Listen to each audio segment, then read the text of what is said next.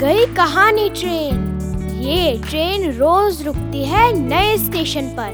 मिलाती है आपको एक नई कहानी और कई नए किरदारों से। तो सब सवार।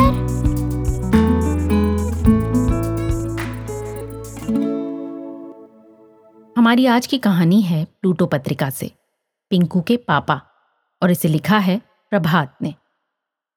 इंजेक्शन को देखते ही पिंकू ने ऐसा शोर मचाया कि कमरा हिलने लगा। चीज़ें गिरने लगी। पिंकू के पापा डर कर कमरे से दूर गली में चले गए। अब क्यों शोर मचा रहे हो? इंजेक्शन लगे दो मिनट हो चुके हैं। डॉक्टर ने पिंकू से कहा। पिंकू खुश हो गया। पापा के साथ घर आ गया। दो महीने बाद पिंकू को फोड़ा हो गया। डॉक्टर को देखते ही पिंकू ने ऐसा शोर मचाया कि कमरा हिलने लगा। चीज़ें गिरने लगी। पिंकू के पापा से ये देखा नहीं जाता था। वो कमरे से दूर गली में चले गए। अब क्यों शोर मचा रहे हो? चीरा लगे दो मिनट हो चुके हैं, डॉक्टर ने पिंकू से कहा। पिंकू खुश हो गया। पापा के साथ घर आ गया।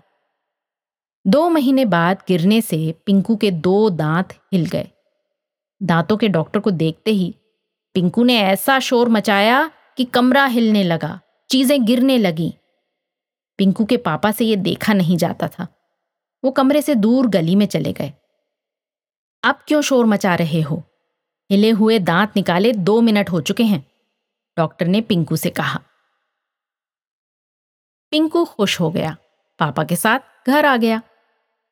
दो महीने बाद पिंकू के पापा के गिरने से हड्डी खिसक गई। हड्डी के डॉक्टर को देखते ही पिंकू के पापा ने ऐसा शोर मचाया कि कमरा हिलने लगा, चीज़ें गिरने लगी। पिंकू और उसकी मम्मी पापा के पास ही रहे। अब क्यों शोर मचा रहे हो? हड्डी बिठाए दो मिनट हो चुके हैं, डॉक्टर ने पिंकू के पापा से कहा। पापा खुश हो गए। पिंकू और उसकी मम्मी उन्हें लेकर घर आ गए।